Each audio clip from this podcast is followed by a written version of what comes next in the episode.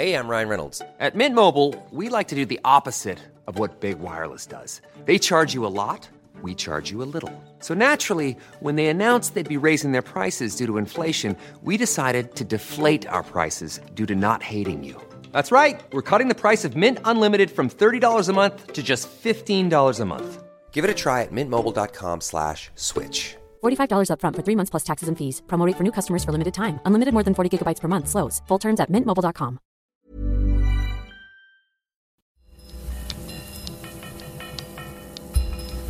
Falter Radio, der Podcast mit Raimund Löw. Sehr herzlich willkommen, meine Damen und Herren, zum Falterradio. Facebook ist eine neue Art von Weltmacht, eine Weltmacht der sozialen Medien, über die Milliarden Bürger Informationen erhalten und Meinungen austauschen. Nicht die Regeln der Nationalstaaten gelten, egal ob das Zensurvorgaben in autoritären Regimen sind oder ob es sich um das Medienrecht in Demokratien handelt, sondern der Algorithmus von Facebook. Die österreichische Medienanwältin Maria Windhager hat gegen Facebook einen beachtlichen Erfolg errungen.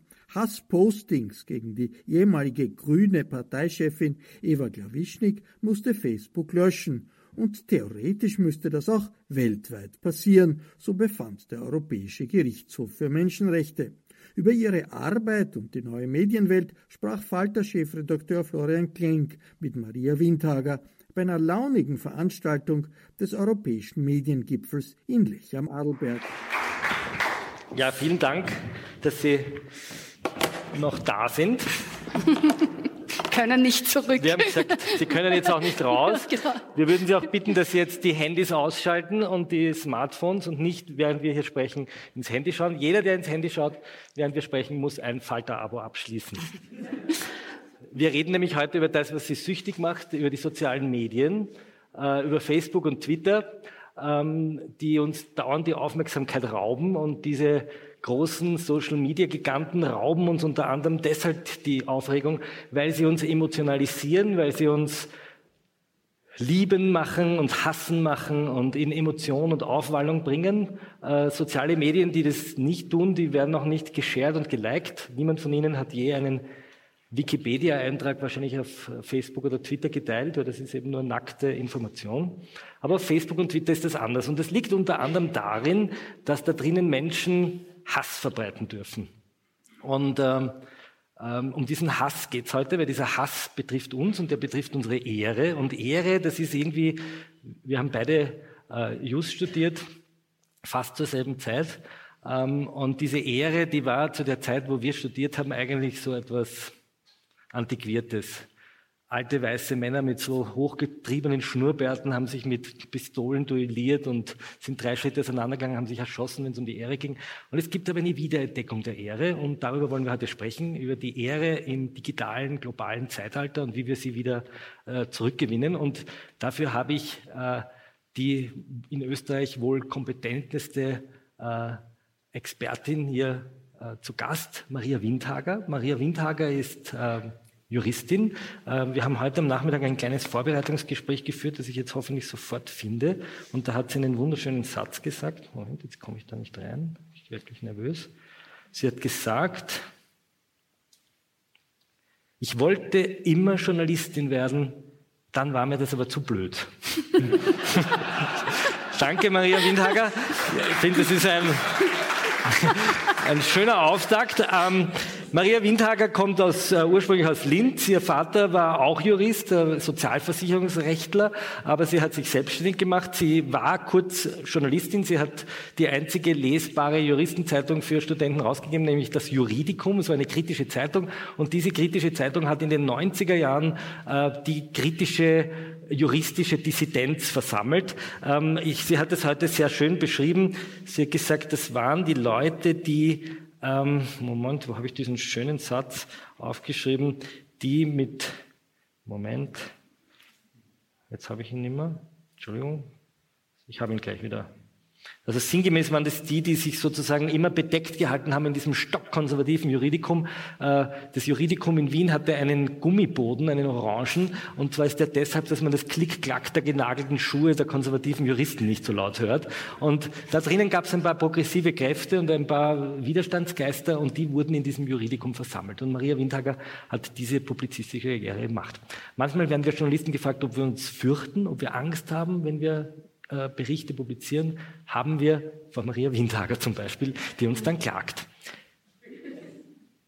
Maria Windhager ist jene Juristin, die heuer internationale Schlagzeilen gemacht hat. Warum? Weil sie ähm, wie der buchstäbliche äh, David dem großen Goliath Zuckerberg einen kleinen Stein auf die Stirn geschossen hat, und zwar ein Urteil des Europäischen Gerichtshofs in, äh, in Luxemburg und Facebook dazu verpflichtet hat, ein Hassposting nicht nur in Österreich zu löschen, sondern auf der ganzen Welt. Eigentlich auf der ganzen Potenziell. Welt. Potenziell. Und wir werden jetzt darüber reden, was das bedeutet, weil das ist etwas ganz, ganz Außergewöhnliches, dass man diesen Konzern einfach so in die Knie zwingt. Beginnen wir einmal ganz banal. Wieso kommt man überhaupt auf die Idee, Facebook zu klagen und wie macht man das dann? Die stehen ja nicht im Telefonbuch. Wo, wo, wo stellt man die Klage zu? Wie, wie findet man die überhaupt? Ja, das ist natürlich, äh, hat, eine, hat eine lange Vorgeschichte. Äh, da muss ich vielleicht auch ein bisschen ausholen, auch noch einmal zu mein, meiner Biografie, damit man das besser zuordnen kann. Äh, ich habe eben Just studiert und äh, meine Dissertation habe ich äh, dem Thema gewidmet, dem politischen Werturteil in der demokratischen Gesellschaft. Da müssen wir kurz einhaken. Das war die Zeit, als man Trottel sagen durfte. Genau, also wo wir, darum wo wir, darum gekämpft haben, dass man den Jörg Haider einen Trottel nennen darf. Ja? Also das war diese Zeit. Äh, und äh, ich bin eben ganz, ganz stark geprägt von dieser Meinungsfreiheitsseite, von der Pressefreiheit, von der Informationsfreiheit. Und äh, das Ganze hat sich aber sozusagen verändert und entwickelt und das finde ich auch ganz spannend sozusagen in, in meiner Laufbahn auch, auch als Anwältin. Ich bin ja nach wie vor Medienanwältin. Mein Hauptmandant eine Hauptmandantin ist die Standard Verlagsgesellschaft. Also da bin ich auch nach wie vor sozusagen auf dieser Seite aktiv. Aber nachdem ich eben den Luxus habe, ein Qualitätsmedium zu vertreten, konnte ich immer auch sozusagen auf der anderen Seite vertreten und sozusagen auch persönlichkeitsschutzrechtliche Mandate äh, auch annehmen, sehr stark gegen den Boulevard. Äh, und, im, und was sich dann sozusagen mit der Zeit entwickelt hat, war das Phänomen nicht nur Boulevard, sondern auch Social Medias also die fünfte Thema. Gewalt, die fünfte Gewalt ist zusätzlich Thema Jetzt geworden. Jetzt kommt Eva Klawischnik, ehemalige grüne äh, Politikerin, zu Ihnen und sagt, zu dir und sagt, ich habe hier ähm, ein ein, ein Hassposting. Was ist da drin gestanden? Also ich muss jetzt trotzdem noch einmal zurück, sozusagen, damit man einfach diese, diese, diese Schiene oder diesen Einstieg findet, äh, weil sonst ist man zu schnell drinnen und versteht das nicht. Ja? Für mich ist ganz, ganz wichtig und in aller Deutlichkeit und Klarheit zu sagen, Hass ist keine Meinung. Und das hat für mich nichts mit Meinungsfreiheit zu tun. Und das ist ein Phänomen, das für mich in dieser Form wirklich neu war, dass wir mit so einem intensiven Hass im Netz konfrontiert waren und dann sozusagen aus dieser Erfahrung heraus uns überlegt haben, wie reagieren wir darauf? Also was machen wir, wir damit? Der, weil wir ein neues Phänomen haben, der Hass ist nicht mehr etwas, was zwischen zwei Menschen besteht, sondern jemand kann in der redaktionellen Gesellschaft, ja. wir haben das ja heute schon gelernt, seinen Hass mit seinen eigenen Distributionsmitteln verbreiten. Ja, genau. Und wir haben einfach die Erfahrung gemacht, dass das, was zum Beispiel jetzt bei klassischen Medien sich in Online-Foren abspielt, da gibt es auch böse Kommentare, das entgleist auch manchmal, aber kein Vergleich zu dem, was sich in den Social Media abspielt. Und es gab jetzt politisch eine Situation, ich habe das auch noch einmal nachgeschaut, das war ungefähr 2015, also wo wir die Flüchtlingskrise? Ja, Flüchtlingskrise, wo wir die Erfahrung gemacht haben, und das war, glaube ich, ziemlich parallel auch mit Deutschland, äh, dass dort ähm, im Netz massiv Sujets verbreitet worden sind. Die äh, Deutschen werden das vielleicht kennen im Zusammenhang mit Angela Merkel, wo zum Beispiel eben äh, Politikerinnen bestimmte Aussagen in den Mund gelegt worden sind, politische Aussagen, äh, mit, mit einem Foto der Politikerin, äh, die vollkommen frei erfunden waren. Zum Beispiel die Grünen fordern Sex mit Minderjährigen ab zwölf. Ja, also alles sozusagen. Für Flüchtlinge, also Flüchtlinge, ja, weil genau, so viele Flüchtlinge kommen. Im Zusammenhang mit der Flüchtlingsdiskussion. Das heißt, man sieht ein Foto, Eva Klawischnik, und drüber steht dieser Satz, ja. der wie ein Zitat ausschaut.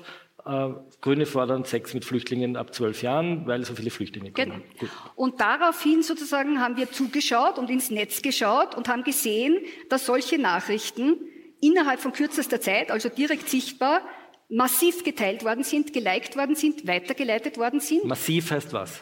Äh, man konnte anschauen sozusagen, wie in, in, der Sekunde sozusagen, wie das weitergeleitet und Jetzt haben wir halt gelernt, ein Sterndl ist 10.000 genau. und mehr. man hat richtig Views. zuschauen können, zack, zack, zack, zack, ist das weitergeleitet worden. Aber auch, und das war für mich persönlich das Schockierendste, es wurde auch so weitergeleitet, nicht nur kampagnenartig im Sinne von Dirty Campaigning, sondern auch so, dass man gemerkt hat, die Leute glauben das.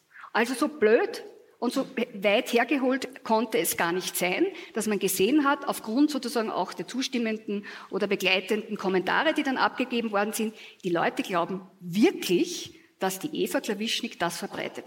Und das war der Beginn eines großen Projekts, wo wir gesagt haben, hoppala, was läuft da ab? Was kann man eigentlich gegen sowas machen? Wir nehmen machen? jetzt das Publikum bei der Hand, ähm, hoffen auch, dass der äh, Tommy Seifert zu uns zuhört. Der sitzt da vorne, der hat schon das erste Falter-Abo. der hat schon eins. Wir haben nur Spaß. Ich wollte euch noch ein bisschen aufwecken wieder. Wir nehmen jetzt das Publikum an der Hand. ich wollte es überrollen.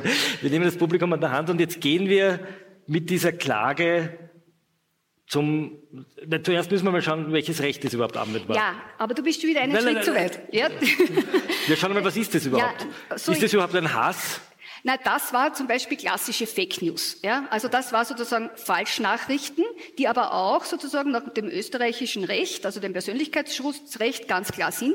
Es ist eine falsche, eine ehrenbeleidigende und eine kreditschädigende Okay. Behauptung. Das ist sozusagen auf der rechtlichen Subsumption eigentlich eine 0815-Geschichte gewesen für uns. Sehr einfach. Das heißt, die Frage hat sich vor allem gestellt, wie schaut es mit der Rechtsdurchsetzung aus? Erwischen wir überhaupt die Leute, die das massiv weiterleiten, teilen, liken? Äh, kann man die überhaupt belangen? Aber das sind ja dann schon Tausende oder Hunderttausende. So ist es, ja. So, Und kann man überhaupt was dagegen machen? Okay, jetzt nehme ich mir den Urheber her und sehe, das ist ein Fake-Account. Oder, oder habt ihr gewusst, wer das ist? Das war die spannendste Frage für mich, wie das ganze Projekt an mich herangetragen worden ist, war natürlich meine Skepsis. Finden wir diese Leute überhaupt? Können wir die überhaupt belangen? Äh, sind die alle unter irgendeinem Pseudonym unterwegs? Und das war auch eine sehr, sehr interessante Erfahrung für uns, dass wir festgestellt haben, wir finden diese die Identität dieser Leute sehr leicht heraus, weil in den Social Media ein ganz großes Mitteilungsbedürfnis besteht und die Menschen so wahnsinnig viele private Details von sich äh, preisgeben, dass wir das ganz leicht ohne irgendwelche illegalen Methoden oder sonst was anzuwenden, äh, herausfinden konnten, wer die sind, wo die wohnen, was die arbeiten und so Okay, weiter. und habt ihr die dann konkret verklagt? Wir haben die konkret verklagt. Ja. Also wir haben, dann ein, äh, wir haben dann sozusagen ein Projekt gemacht und haben gesagt, wir suchen uns symptomatische Fälle heraus äh, und schauen einmal, wie schaut das aus mit dem Weiterleiten und wie wirkt sich das dann aus, wie funktioniert der Rechtsschutz in Österreich, äh, um dann sozusagen entsprechende politische Forderungen Jetzt hat man einige von diesen Schlingeln sozusagen am Kragen und kann die verklagen. Bis dahin ist ja alles eigentlich ganz konventionell. Das, so. Absolut, Und jetzt ja. kommt aber Facebook ins Spiel. Ihr wollt jetzt mehr. Wollt jetzt Ja, wir wollten mehr, weil wir haben sozusagen, wir waren eben sehr erfolgreich bei der Ausforschung. Das war zwar ein gewisser Aufwand, wir haben dann schon so eine eigene Neigungsgruppe Hasspostings gegründet, die dann immer sozusagen geforscht haben. Wir haben auch, was ich sehr lustig gefunden habe, mit einer Kollegin zusammengearbeitet, die eigentlich äh, das Inkasso-Geschäft für eine Bank betreibt. Die war besonders gut beim Ausforschen der Identitäten. Also wenn es ganz schwierig geworden ist, habe ich immer die Kollegin angerufen und habe gesagt, jetzt schaut mal ihr, ob ihr da was rausfindet. Also wir haben 90 Prozent der Fälle, es waren ungefähr 50, die wir insgesamt geführt haben, also wo wir uns äh, versucht haben, spezielle Fälle eben, die sich besonders gut eignen, äh, äh, durchzuspielen. Aber in einem Fall haben wir uns die Zähne ausgebissen. Bevor wir zu dem Zahnausbeißfall, weil ich würde mich noch interessieren, was waren das für Leute? Waren das denn Leute, die gesagt haben, Entschuldigung, tut mir leid, ich war betrunken, Mhm. äh, bitte tut's mir nichts? Oder waren das Politiker, waren das, äh, waren das sozusagen Soziopathen? Was waren das für Menschen? Oder war das durch die Bank? Das war, ich kann es wirklich so sagen, eigentlich äh, durch die Bank. Äh, wir haben natürlich schon sozusagen beobachtet, dass eben das kampagnenartige Weiterleiten und Teilen sehr stark aus dem rechten Spektrum kommt. Das konnten wir schon zuordnen. Wir konnten auch zuordnen, was ich sehr, sehr interessant gefunden habe, dass die meisten älter waren. Also es waren wenige sehr junge dabei. Also ich glaube, wir haben überhaupt keine ganz jungen dabei gehabt, sondern eigentlich eher älter. Es waren aber auch Frauen dabei. Ja, also man muss auch dazu sagen, im Bereich auch der Obszönitäten und Grauslichkeiten gegenüber Frauen waren auch einige Frauen dabei. Und dann haben die, äh, die, die wir verklagt haben, sehr unterschiedlich reagiert. Manche haben wirklich was gelernt und die haben ganz toll reagiert auch. Die haben sich auch entschuldigt äh, und haben gesagt, oh je, da ist mal was passiert und die haben wirklich was gelernt. Dann gab es die vollkommen Unbelehrbaren, ja, die dann sozusagen, wenn sie verurteilt worden sind, Gesinnungsjustiz geschrien haben. Die hat es auch gegeben. Äh, und dann hat es äh, halt wirklich die gegeben, wo man gesehen hat, das sind politische Multiplikatoren, die natürlich das auch nicht wirklich einsehen Was wollten. Was mussten die zahlen? Die Eva Klawischnik hat erzählt, viele mussten dann in ihren Dörfern äh, an, an, die Feuerwehr oder an die Rettung spenden ja, das war und sozusagen in, in so eine Art Wohlfahrtspranger. Genau, die Idee war natürlich sozusagen, wenn wir, wir haben in Österreich, äh, Österreich äh, sogenannte Entschädigungsansprüche im Mediengesetz. Das gibt es in Deutschland in dieser Form nicht. Das war für uns besonders interessant. Wenn jemand sozusagen ein Profil betreibt, ist er ja aus medienrechtlicher Sicht selber Medieninhaber, ihn trifft auch die volle medienrechtliche Verantwortung und das heißt auch eine Entschädigungszahlung. Und wenn wir jetzt hier Entschädigungszahlungen äh, erstritten haben, dann haben wir das immer sozusagen für Flüchtlingsprojekte oder sonst irgendwie was dann wieder gespendet. Also das Geld ist wieder zurückgegangen. Aber die Prozesse selber, die Prozesskosten, die mussten natürlich auch bezahlt werden und die sind durchaus beträchtlich. Und ich hatte wirklich den Auftrag, äh, ausdrücklich sozusagen für den Grünen, volle Kanne. Also wir schießen aus allen Rohren und schauen mal, was wir zusammenbringen, um auch zu vielleicht das noch dazu, um zu zeigen, wie teuer das werden kann. Und es kann wirklich sauteuer werden. Ihr habt es offensiv kommuniziert, das heißt, es hat auch gewirkt, oder? Sind da, ist der Hass zurückgegangen dann im Netz? Also haben die Leute gemerkt, hoppla, mit äh, Eva Klawischnik also darf ich mich nicht ins digitale Wirtshaus stellen und raufen? Also ich finde es schon interessant, dass wir alle Inhalte, also auch diese Sujets zum Beispiel, die wir da verfolgt haben, sie sind nicht mehr im Netz. Okay. Ja, wir haben das wirklich rausgebracht. Also das war für mich zum Beispiel, hätte ich nicht erwartet. Okay. Jetzt ist ein, eine Person ein Fake-Account.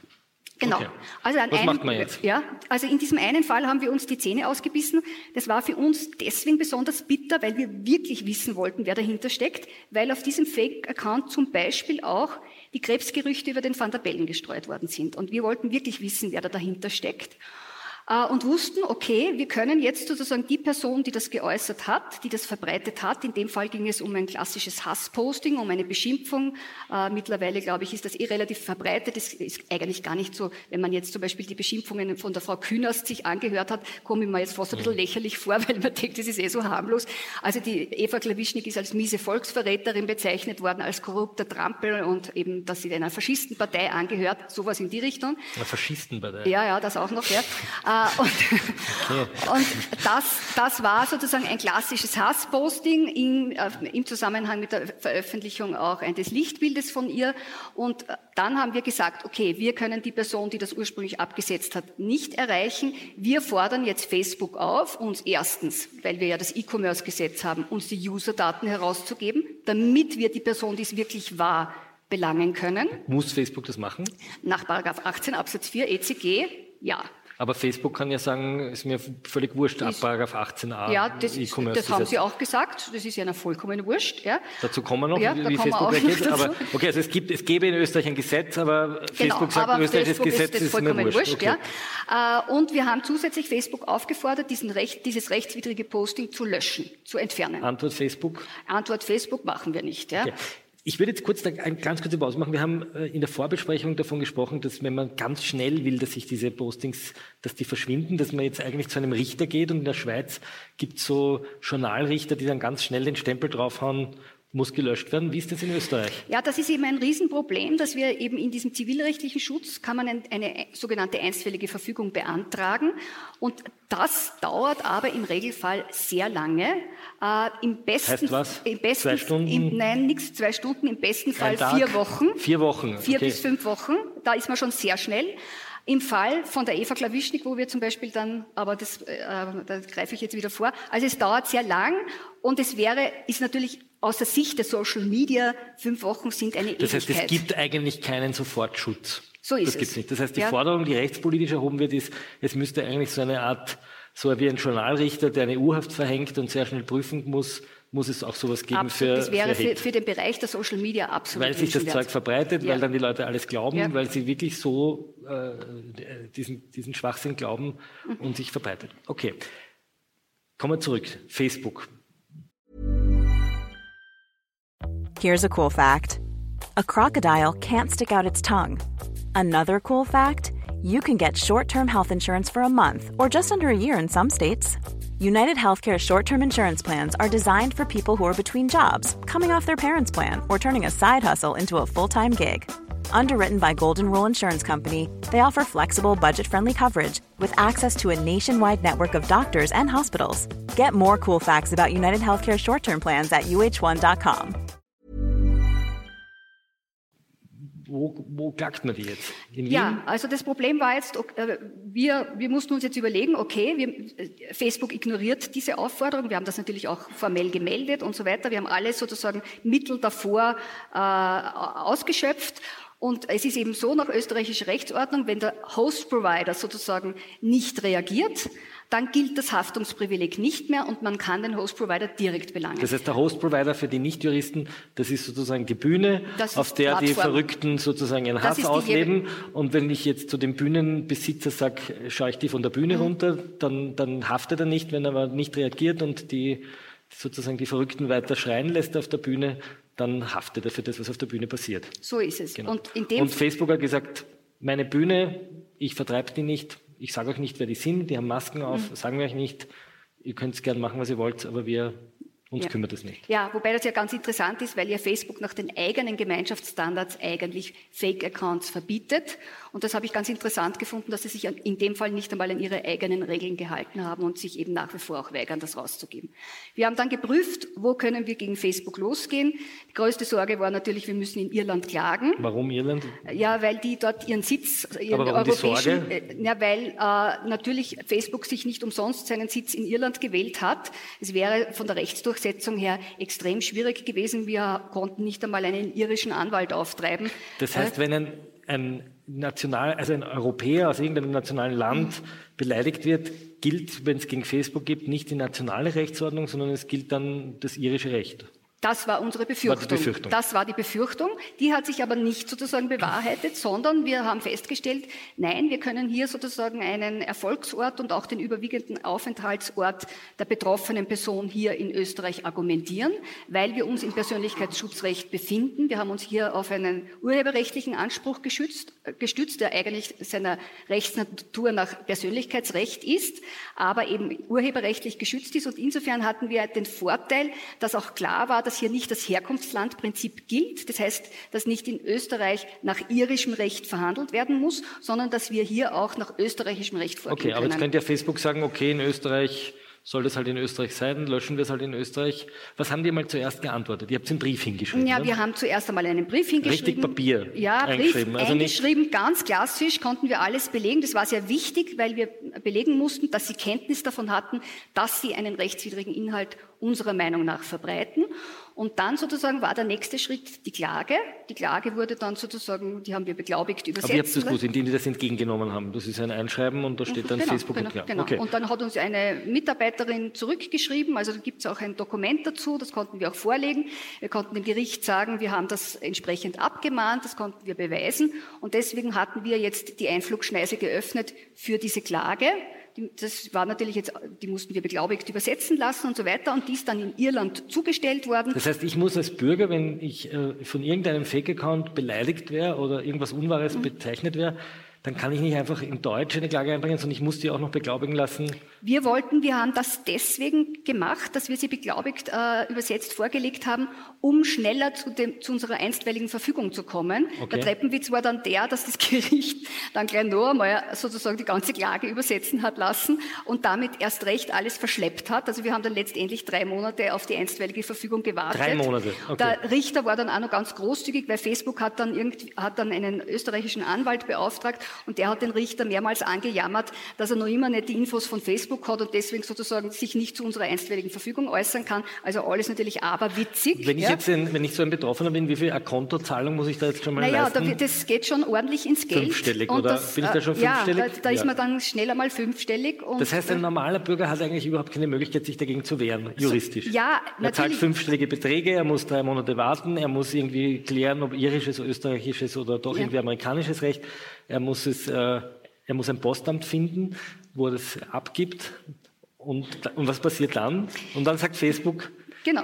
Und das ist auch genau der Punkt. Es war vielleicht auch, vielleicht auch, muss man auch dazu sagen, ich habe mir ja gedacht, wie ich diesen Auftrag zur Klage bekommen habe, habe mir gedacht, so, jetzt schaue ich mir einfach einmal an, was da in Europa so zu diesem Thema schon gelaufen ist. Und ich musste wirklich feststellen, es hat noch nie jemand vorher gemacht. Ja, und das kein zeigt, Wunder, wenn's, und kein Wunder, ja, wenn man sieht, was eben. Okay, jetzt kann man sagen, es ist ein gutes Geschäftsmodell. Ich mache eine Bühne, ich stelle dort Leute hin, die ich maskiere, die können herumböbeln und schimpfen, es kommen immer mehr Leute, Mhm. hören zu, machen Daumen rauf, fluchen mit. Es passiert mir eigentlich nichts. Okay, Facebook antwortet und sagt, wir sagen euch nicht den Fake-Account und wir löschen es auch nicht. Mhm, genau. Also zweimal Finger. Ja. Okay. Und den wollten wir uns halt nicht zeigen äh, lassen. Und dann haben wir gesagt, okay, wir machen ein Projekt daraus, ein politisches Projekt. Wir führen dieses Verfahren. Und äh, diese Klage wird sozusagen auch jetzt noch immer, das Verfahren ist ja immer noch anhängig von den Grünen auch finanziert. So, was ist jetzt dieses Urteil des Europäischen Gerichtshofs? Was ist das Besondere daran? Das Besondere daran ist das, dass wir uns erstens immer noch im Sicherungsverfahren befinden. Das heißt, es geht immer noch nur um den Unterlassungsanspruch und ob Facebook verpflichtet ist, dieses rechtswidrige Posting zu verbreiten. Was ist passiert? Das heißt, es ist in der Sache noch gar nicht entschieden. Nein. Wir sind noch immer im, Sich Wir, im wir sogenannten sind nur im Sicherungsverfahren. vorläufigen Verfahren. Ja? Also, Okay. ist seit, Also- also 2016 haben wir die Klage eingebracht, also wir sind im dritten Jahr. Ja? Also wir sind immer noch sozusagen in dem Moment, wo der Kriminalkommissar die, Ja. die Schreibtischlampe auf den Beschuldigten richtet, aber wir sitzen noch nicht mal richtig im Gerichtssaal. Nein, überhaupt okay. nicht. Und auch der EuGH hat, äh, Der EuGH ist der Europäische Gerichtshof. Der Europäische Gerichtshof hat, hat auch, also dazu vielleicht noch später, aber noch ganz kurz, was dazwischen passiert ist im, im Sicherungsverfahren. Wir haben dann die einstweilige Verfügung im von uns begehrten Umfang bekommen. Da muss man dazu sagen, wir in Österreich machen das so, wir formulieren eine einstweilige Verfügung so, dass wir sagen, diese und sinngleiche Äußerungen in, sind in Zukunft zu unterlassen. Das heißt, jetzt hake ich ein. Diese und sinngleiche Äußerungen. Jemand sagt zu Eva Klawischnik, korrupter Trampel. Wenn ich aber jetzt sage, korrupter Büttel, Das wäre nicht sinngleich. wäre nicht sinngleich. Nein. Äh, wenn man sagen würde, statt miese Volksverräterin, fiese Volksverräterin, hm, könnte man sagen, sinngleich. Okay, das heißt, was ihr erreicht habt, ist, Sie sehen, jetzt wird's kompliziert. Jetzt, jetzt, jetzt setze ich mir den Teufelskopf auf, jetzt mache ich den Advocatus Diaboli, jetzt spiele ich den Anwalt von Mark Zuckerberg. Okay, der Europäische Gerichtshof sagt also im Sicherungsverfahren, wir haben noch gar nicht darüber entschieden, ob das ein Hassposting war oder nicht. Das habt ihr jetzt einmal nur behauptet. Oh ja, das, dass es ein Hassposting ist. Das wissen wir schon. Moment, das, also man muss einmal das innerstaatliche Verfahren noch zu Ende erzählen. Es war so, wir haben die einstweilige Verfügung in der ersten Instanz in von uns begehrten Umfang genauso bekommen. Das ist uralt Rechtsprechung in Österreich. Es ist vollkommen klar, man soll sozusagen Unterlassungsverpflichtungen nicht leicht umgehen können. Ja, das ist der Hintergrund dieser sinngleichen Formulierung. Die zweite Instanz hat aber gesagt, also Facebook hat natürlich sozusagen dagegen äh, einen Rekurs erhoben und die zweite Instanz hat dann gesagt, ja, ihr bekommt die einstweilige Verfügung, aber wir haben ein bisschen ein Problem mit den Host-Providern, weil das könnte sozusagen eine proaktive Überwachungspflicht auslösen, nach sinngleichen äh, Postings zu Ich muss, suchen. kurz, ich muss das kurz aus dem Juristischen übersetzen. Das heißt, jemand postet das, sagt, äh, was, äh, miese Volksverräterin. Erste Instanz sagt, das ist jetzt einmal zu unterlassen, zu behaupten, weil wir Ja. klären jetzt, ob man das sagen darf oder nicht. Soweit sind wir noch nicht. Ihr dürft das jetzt mal nicht sagen, solange das Verfahren läuft. Ja. Und auch Sinngleiches. Ja. Und jetzt stellt sich die Frage, ob Facebook sozusagen unter seinen 2,2 Milliarden äh, Usern, so viel wie die Weltbevölkerung in den 40er Jahren, schauen muss, ob die irgendwo miese Volksverräterin gepickt Genau, haben. falls sich herausstellen sollte, dass das irgendwo noch sozusagen verbreitet wird, würden Sie auch dafür haften. Okay, jetzt nehmen wir mal an, ähm, du würdest nicht Eva Klawischnik vertreten, sondern Erdogan. Oder Den würde ich nicht Oder vertreten. Orban, ne? nehm- oder irgendein anderer, irgendein anderer Kollege. Und äh, Orban klagt vor einem ungarischen Gericht und sagt, ich möchte mich also nicht als, äh, wie war das mit der Korruption, als korrupter Trampel bezeichnen lassen. Und dann nehmen wir irgendeinen Autokraten, der ein korrupter Trampel ist, und er wirkt so eine Unterlassung vor seinem möglicherweise ähm, gar nicht so unabhängigen Gericht. Muss dann auf der ganzen Welt das gelöscht werden? Also nach Ansicht des EuGH, die wir jetzt bekommen haben, äh, würde es würde EU-Recht gegen so eine Verfügung nicht in erster Linie sprechen. Ja? Das war jetzt sehr schön formuliert. Das heißt, eigentlich könnte jetzt irgendein autokratischer Herrscher mit seinem korrupten Gericht bewirken, dass Facebook auf der ganzen Welt, also auch in Österreich, wo wir vielleicht viel liberaler sind, eine zutreffende Äußerung. Ja, aber zutreffende Äußerung ist eine Beschimpfung. Also wenn es bleibt, ja, wenn ich jetzt Heider einen Trottel nenne, also die, äh, Herr Gerhard Oberschlick hat gesagt, ja. Heider ist entweder ein Nazi oder ein Trottel. Ja, aber der so Punkt ist der, ja, die erste Frage, die man sich immer aus der juristischen Perspektive stellen muss, ist das überhaupt rechtswidrig? Ja? Der Trottel war von vornherein nicht rechtswidrig. Ja, die Deswegen, österreichischen Gerichte haben schon gesagt, ja. Ja, aber letztendlich der Europäische Gerichtshof für Menschenrechte hat das korrigiert und das war sozusagen eben nicht rechtswidrig. Äh, und man muss auch dazu sagen, dass es beim Trottel ja nicht nur der Trottel alleine belangt worden ist, sondern es ist ja sozusagen in einem ganzen Äußeren Äußerungszusammenhang dieser Vorwurf des Trottels gefallen. Das Wichtige ist, man muss hier in diesen Fällen wahnsinnig aufpassen, weil es ist immer eine Einzelfallbetrachtung und die ist natürlich am Anfang jedenfalls anzustellen. Also eine der wichtigsten Vorfragen auch in diesem Sicherungsverfahren war für die österreichischen Gerichte, ist die Behauptung überhaupt an sich rechtswidrig? Das ist sehr, okay. sehr genau geprüft okay. worden. Ja? Das ist eine ganz wichtige Voraussetzung und dann sozusagen erst, wenn man sich mit dieser Frage, wo man sehr komplizierte Abwägungsüberlegungen anstellen muss mit Artikel 10 MAK, also Menschenrechtskonvention, ja. Meinungsfreiheit und so weiter, und erst wenn man zu diesem Ergebnis kommt, erst dann sozusagen kann man sich überlegen, ob es dann diese einstweilige Verfügung gibt oder nicht. Okay. Und das ist durch alle drei Instanzen in Österreich ja, vollkommen einhellig beantwortet worden, dass es sich hier um unzulässige Beschimpfungen okay. gehandelt Wir hat. hatten eine Diskussion im Falter, da hat der Michael Rami, der ist immerhin Richter am Verfassungsgerichtshof, hat früher die FPÖ vertreten, vertritt jetzt, äh, weil es bei der FPÖ nichts mehr zu vertreten gibt, mhm. die Krone-Zeitung und heute. Und der hat irgendwie Angst gehabt, dass das die Pressefreiheit bedrohen könnte, dass das Zensur sein könnte. Er hat Bauchweh, sagt er. Jetzt mal nicht aus der Rolle der Anwältin der Grünen, sondern aus der Rolle der, der, der, der Pressefreiheitsaktivistin, die, ja, die du ja auch bist. Kriegst du da ein bisschen Bauchweh? Naja, ich habe deswegen wenig Bauchweh, weil äh, weil also wenig ich, heißt ein bisschen schon. Na, das muss man immer haben, Bauchweh. Das ist ganz gut in dieser Sache, ja, weil es natürlich eben immer um Grundrechtsfragen geht. Und da ist immer eine erhöhte Sensibilität absolut gefordert. Also ich sehe sozusagen schon das Problem, äh, dass es ein gewisses äh, Wissen und Know-how betrifft, diese Grenze auch wirklich sorgfältig zu ziehen und auf der einen Seite es sehr ernst zu nehmen, dass politische Kritik zum Beispiel auch beleidigen und schockieren und stören darf, auf der einen Seite, und diese Grenze sozusagen sehr deutlich zu ziehen vom reinen Hass, wo es eben sozusagen nicht mehr um einen sachlichen Beitrag im äh, demokratischen Interesse geht, sondern wo es eben sozusagen in die pure, blanke Beschimpfung und Herabsetzung der Person geht, eben um Hass, äh, da die Grenze sehr deutlich zu ziehen. Das ist natürlich die Voraussetzung ja. dafür, dass ich diese Grenze sehr sorgfältig ziehe.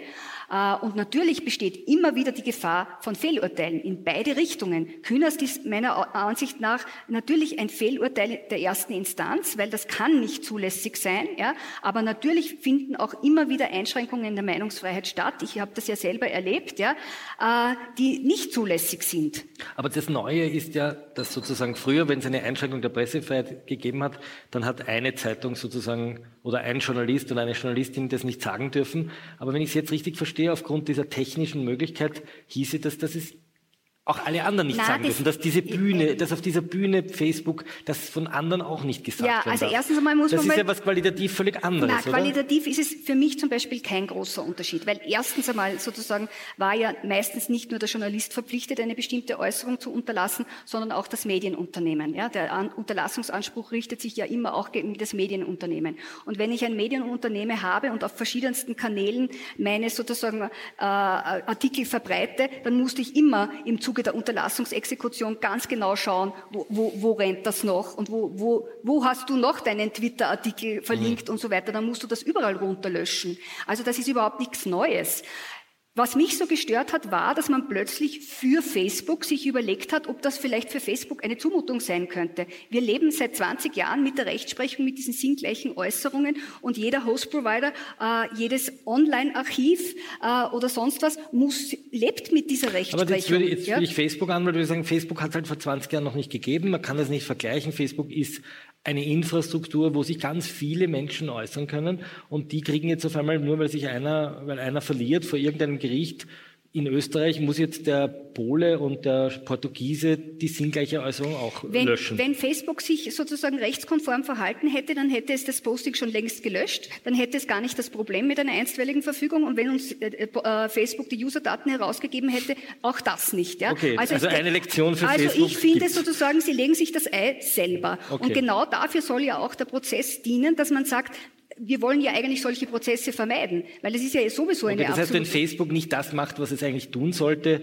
dann, dann gibt's eben eine Sanktion. kriegen sie Brösel für ihre ja. ganzen Kunden. Und warum? Okay. Ich, mir tut Facebook überhaupt nicht leid. Die sollen sich jetzt überlegen, wie sie das Posting rauskriegen. Der Treppenwitz ist ja der, sie haben nach der erstinstanzlichen Entscheidung, also in dieser EV, nur das Posting in Österreich gesperrt. Das ist überall nach wie vor, Sie können es nach wie vor anschauen, überall sonst nach wie das vor heißt, abrufbar. Sie können ein Geoblocking machen. Sie haben ein Geoblocking gemacht. Geoblocking, wie Sie wissen, ist sehr leicht, kann man sehr leicht leicht umgehen, ist natürlich, es gibt diese Grenzen nicht in der Form im Netz. Also wir können es natürlich über Österreich schauen, wir es uns auch, also die Kontrollen mache ich auch von Österreich aus, ob es noch abrufbar ist. Es ist überall rundherum noch abrufbar. Und auch nach dem Urteil des EuGH, äh, und das ist jetzt vielleicht auch noch ganz wichtig, das muss man schon dazu sagen, der EuGH hat ja nur die Fragen von den, vom österreichischen Höchstgericht dahingehend beantwortet, dass sie gesagt haben, ja, prinzipiell dürft ihr auch eine einstweilige Verfügung so formulieren, dass auch sinngleiche Äußerungen davon umfasst sind. Das würde nicht gegen die E-Commerce-Richtlinie verstoßen. Okay. Ja? Was der OGH jetzt aufgrund des EuGH-Urteils wirklich machen wird, das wissen wir das noch gar nicht. Das kommt ja jetzt zurück. Was ist mit dem ja? Fake-Account? Wisst ihr jetzt schon, wer es geschrieben wir hat? Wir wissen es immer noch nicht. Aber müssen die das jetzt sagen oder nicht? Da seid ihr noch nicht. Na, da sind wir noch nicht, weil jetzt geht es zuerst vom EuGH zurück. Der EuGH hat zwei wichtige Sachen gesagt. Er hat gesagt, erstens, die österreichischen Gerichte dürfen das auch, wenn dieser Sinn gleich eng sehen, auch auftragen. Das ist das eine. Und das zweite ist, es spricht auch nichts dagegen, aufgrund des EU-Rechtes, dass diese einstweilige Verfügung weltweit gilt. Also das okay. kann sein. Was da, jetzt geht das Ganze wieder zurück zum obersten Gerichtshof. Der oberste Gerichtshof muss jetzt endgültig über den Umfang der einstweiligen Verfügung entscheiden. Die erwarten wir natürlich mit großer, großer Spannung, diese Entscheidung. Und erst wenn die Frage der einstweiligen Verfügung entschieden ist, geht das Ganze zurück an die erste Instanz. Und dann erst geht es in Sache los. Das, das ist eine unglaublich kafkaeske, es ist sozusagen digitaler Kafka, den wir da erleben. Also man, man verirrt sich und man kann eigentlich ohne Maria ja, Windhager nicht mehr zu seinem Recht kommen. Na, verirren. Äh, für uns ist das ein 0815-Verfahren. Das ist ein ganz normales Verfahren. Aber für den Bürger ist das doch überhaupt nicht mehr. Es ist sehr okay. teuer. Okay. Das ist das Problem. Aber von der juristischen, von den juristischen Fragestellungen war das für uns überhaupt nichts Neues. Aus meiner Sicht hätte man den EuGH gar nicht fragen müssen. Okay. Macht's einfach. Kommen wir zum, zum zweiten ja. Thema. Wir müssen dann, wir wollen dann mhm. gerne noch äh, das Publikum äh, einbinden was wir da jetzt erleben, ist ja sozusagen das, was der Kommunikationswissenschaftler Bernhard Pörksen die redaktionelle Gesellschaft nennt, äh, nämlich, dass wir alle eigentlich das tun, was früher Journalisten gemacht haben, also nicht inhaltlich, aber sozusagen technisch. Wir können retweeten, wir können teilen. Ähm, was bedeutet das für eine Medienanwältin? Wir haben uns äh, vorher darüber unterhalten, ich, ich mache es ein bisschen kürzer, dass früher eigentlich Klagen gegen Medien waren, gegen Journalisten und jetzt auf einmal die Bürger sich anfangen, äh, eher medienrechtlich zu beklagen, weil jeder Bürger eigentlich ein Medienherausgeber nach dem Mediengesetz ist. Stimmt das?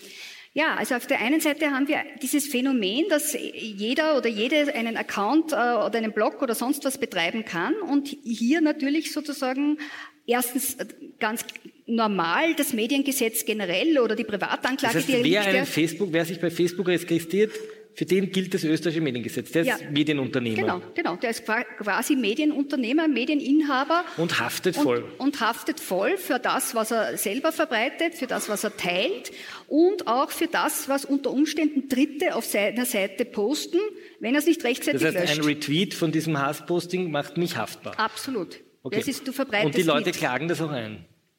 Ja, das nimmt zu, dass das auch eingeklagt wird. Ja, ich finde noch viel zu wenig. Also ich würde das, ich, ich, ich bin der Meinung, äh, dass es äh, ganz wichtig wäre, äh, ein Bewusstsein dafür zu schaffen, äh, dass hier ganz normal äh, unsere normalen Kommunikationsregeln gelten, auch im Netz, äh, und dass das auch durchsetzbar ist natürlich.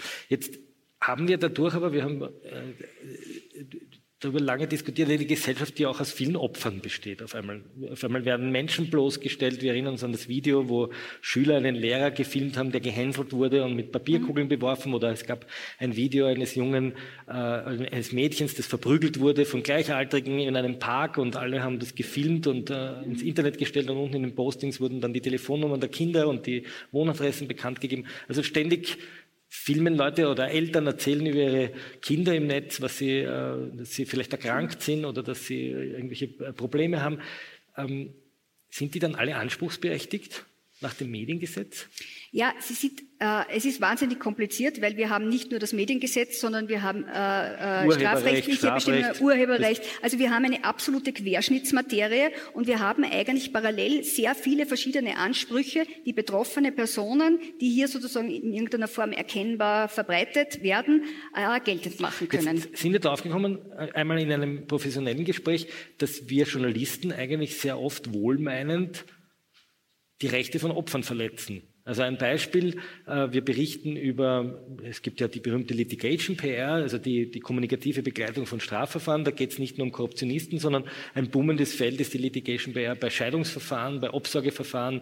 Wir lesen dann immer wieder in Boulevardzeitungen, wenn Kinder, eine Mama kämpft um ihre Kinder. Und da gab es den Fall Christian vor in der Prä-Internet-Zeit, wo wir Journalisten draufgehalten haben, wie die Polizei den kleinen Christian von seinem Vater abholt, um ihn der Mutter zu geben und dann Christian weint und ist ganz schreckensverzerrt. Und das war, wenn ich es richtig in Erinnerung habe, der Prozess mit der höchsten Entschädigungszahlung, die es in Österreich je gegeben hat. Warum? Na, warum? Also der, der Fall Christian. Der Christian, wir wollten doch nur Gutes. Wir wollten ja, doch nur ja. zeigen, wie brutal die Polizei den kleinen Christian seinem Vater entreißt. Und der Vater hat uns gerufen. Warum werden wir dann verurteilt? Mhm. Also das war für mich ein sehr, sehr spannender Fall, äh, wo es äh, sehr stark darum geht, überhaupt ein Bewusstsein in Österreich dafür zu schaffen, dass es Persönlichkeitsrechte des Kindes gibt, äh, die hier massiv verletzt worden sind, weil das Kind in Wahrheit einfach für eine sehr boulevardeske Berichterstattung instrumentalisiert worden ist. Aber der Vater wollte das doch so, darf ja, er das der, nicht? Ja, der Vater wollte das nicht, aber der Vater, also Persönlichkeitsrechte des Kindes äh, sind nicht vertretbar. Das heißt, sie sind höchstpersönlich. Sie sind höchstpersönlich und darüber können nicht einmal die Eltern bestimmen. Das heißt, so wie Sexualität ja. eines Kindes nicht bestimmt werden kann, kann ich auch nicht ja. darüber Und das bestimmen. ist ein ganz, eine ganz, ganz wichtige Klarstellung, die wir hier in Österreich sozusagen über die Jahre hinweg, ich vertrete sehr oft Kinder, äh, erwirkt haben und klargestellt haben, wenn es um den höchstpersönlichen Lebensbereich geht, und das ist in dem Fall zum Beispiel jetzt äh, eben die Gesundheit oder diese speziellen Emotionen auch von dem Kind, die da hier gezeigt worden sind, das war ja eine grauen volle Szene.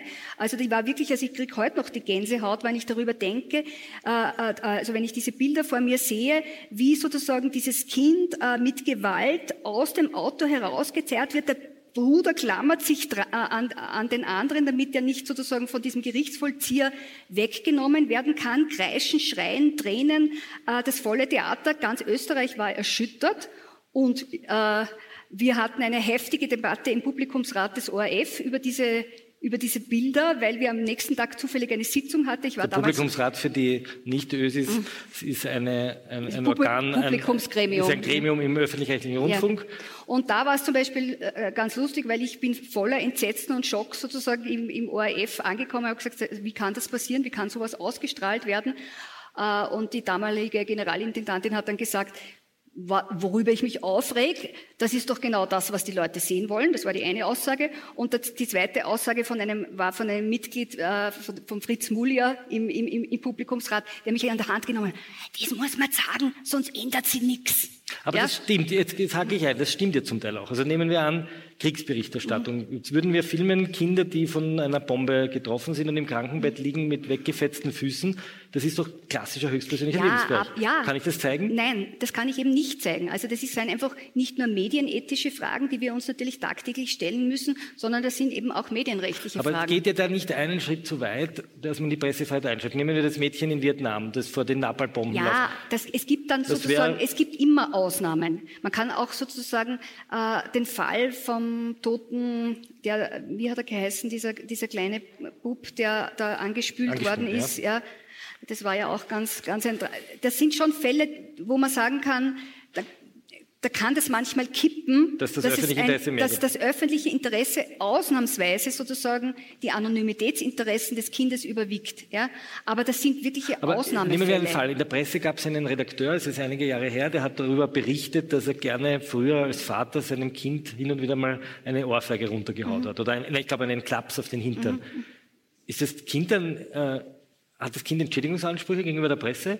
Ja, ob Das wird doch eigentlich bloßgestellt. Ja, Man weiß jetzt, der kleine nein, Gräber die Bloßstellung, hat, die Bloßstellung ist es alleine, ist es noch nicht, ja, sondern es geht um die Erörterung des höchstpersönlichen Lebensbereiches. Das wird relativ streng auch nach Aber am geprüft. Knie des Vaters zu liegen und den Hintern versohlt zu ja, bekommen? Ja, wenn das sehr detailliert beschrieben ist, es geht eben darauf, äh, dann darum, im Äußerungszusammenhang zu ermitteln, ist hier sozusagen schon, erfolgt hier eine Erörterung des höchstpersönlichen Lebensbereiches. Oder ich nehme ein anderes Beispiel. Ein Vater beschreibt, dass sein autistisches Kind, der Vater mit vollem Namen, er beschreibt sein autistisches Kind, kriegt keinen Platz in der Schule, äh, Skandal, sein mhm. behindertes Kind muss bessere Betreuung bekommen. Legt er damit die Krankheit des Kindes offen?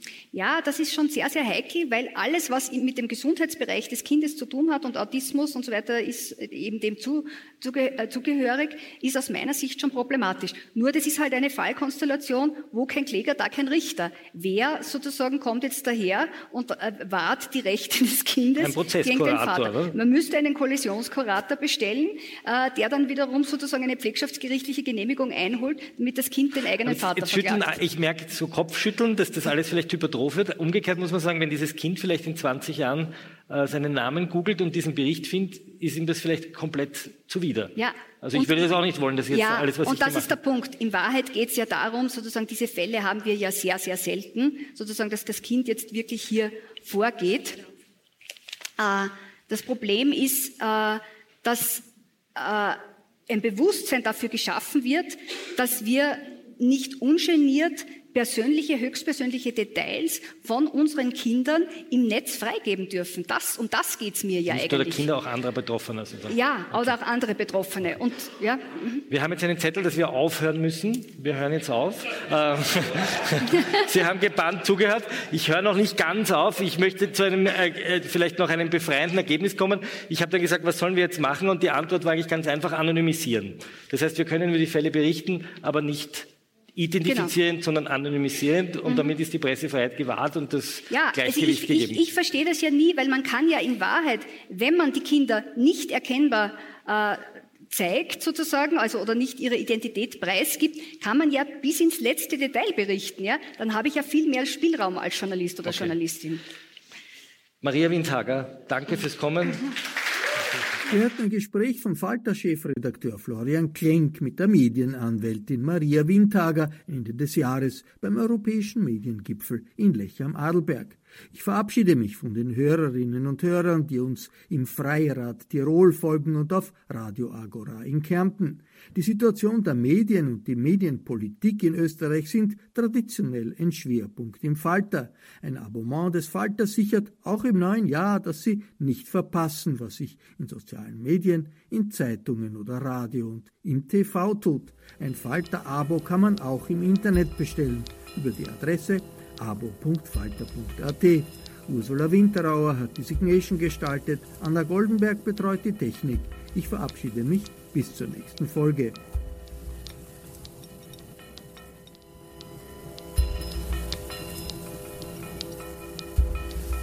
Sie hörten das Falterradio, den Podcast mit Raimund Löw.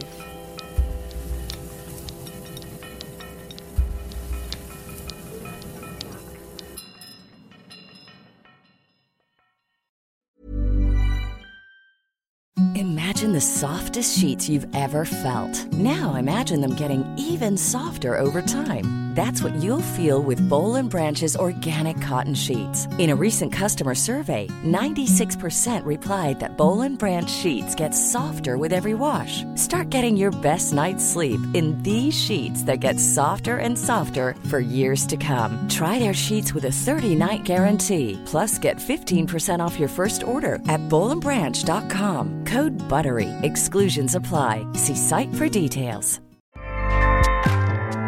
ACAST powers the world's best podcasts. Here's a show that we recommend. Are you a reality TV junkie? Do you ever think, dang, I wish I had someone to talk to about all the trash TV that I watch? Well, look no further, garbage lover, because Reality Gaze is a podcast for you. Hello, I'm Maddie. And I'm Poodle, and we're the Reality Gaze. We talk about all your favorite unscripted shows like The Golden Bachelor, Love is Blind, and TLC's big, messy behemoth 90 Day Fiancé. And if you're driving to work, folding laundry, or just pretending to listen to your husband talk about sports, just put on the pod, and you've instantly got two gay besties spilling all the tea and reading these people for filth. So come at us, y'all. Find Reality Gaze wherever you listen to podcasts.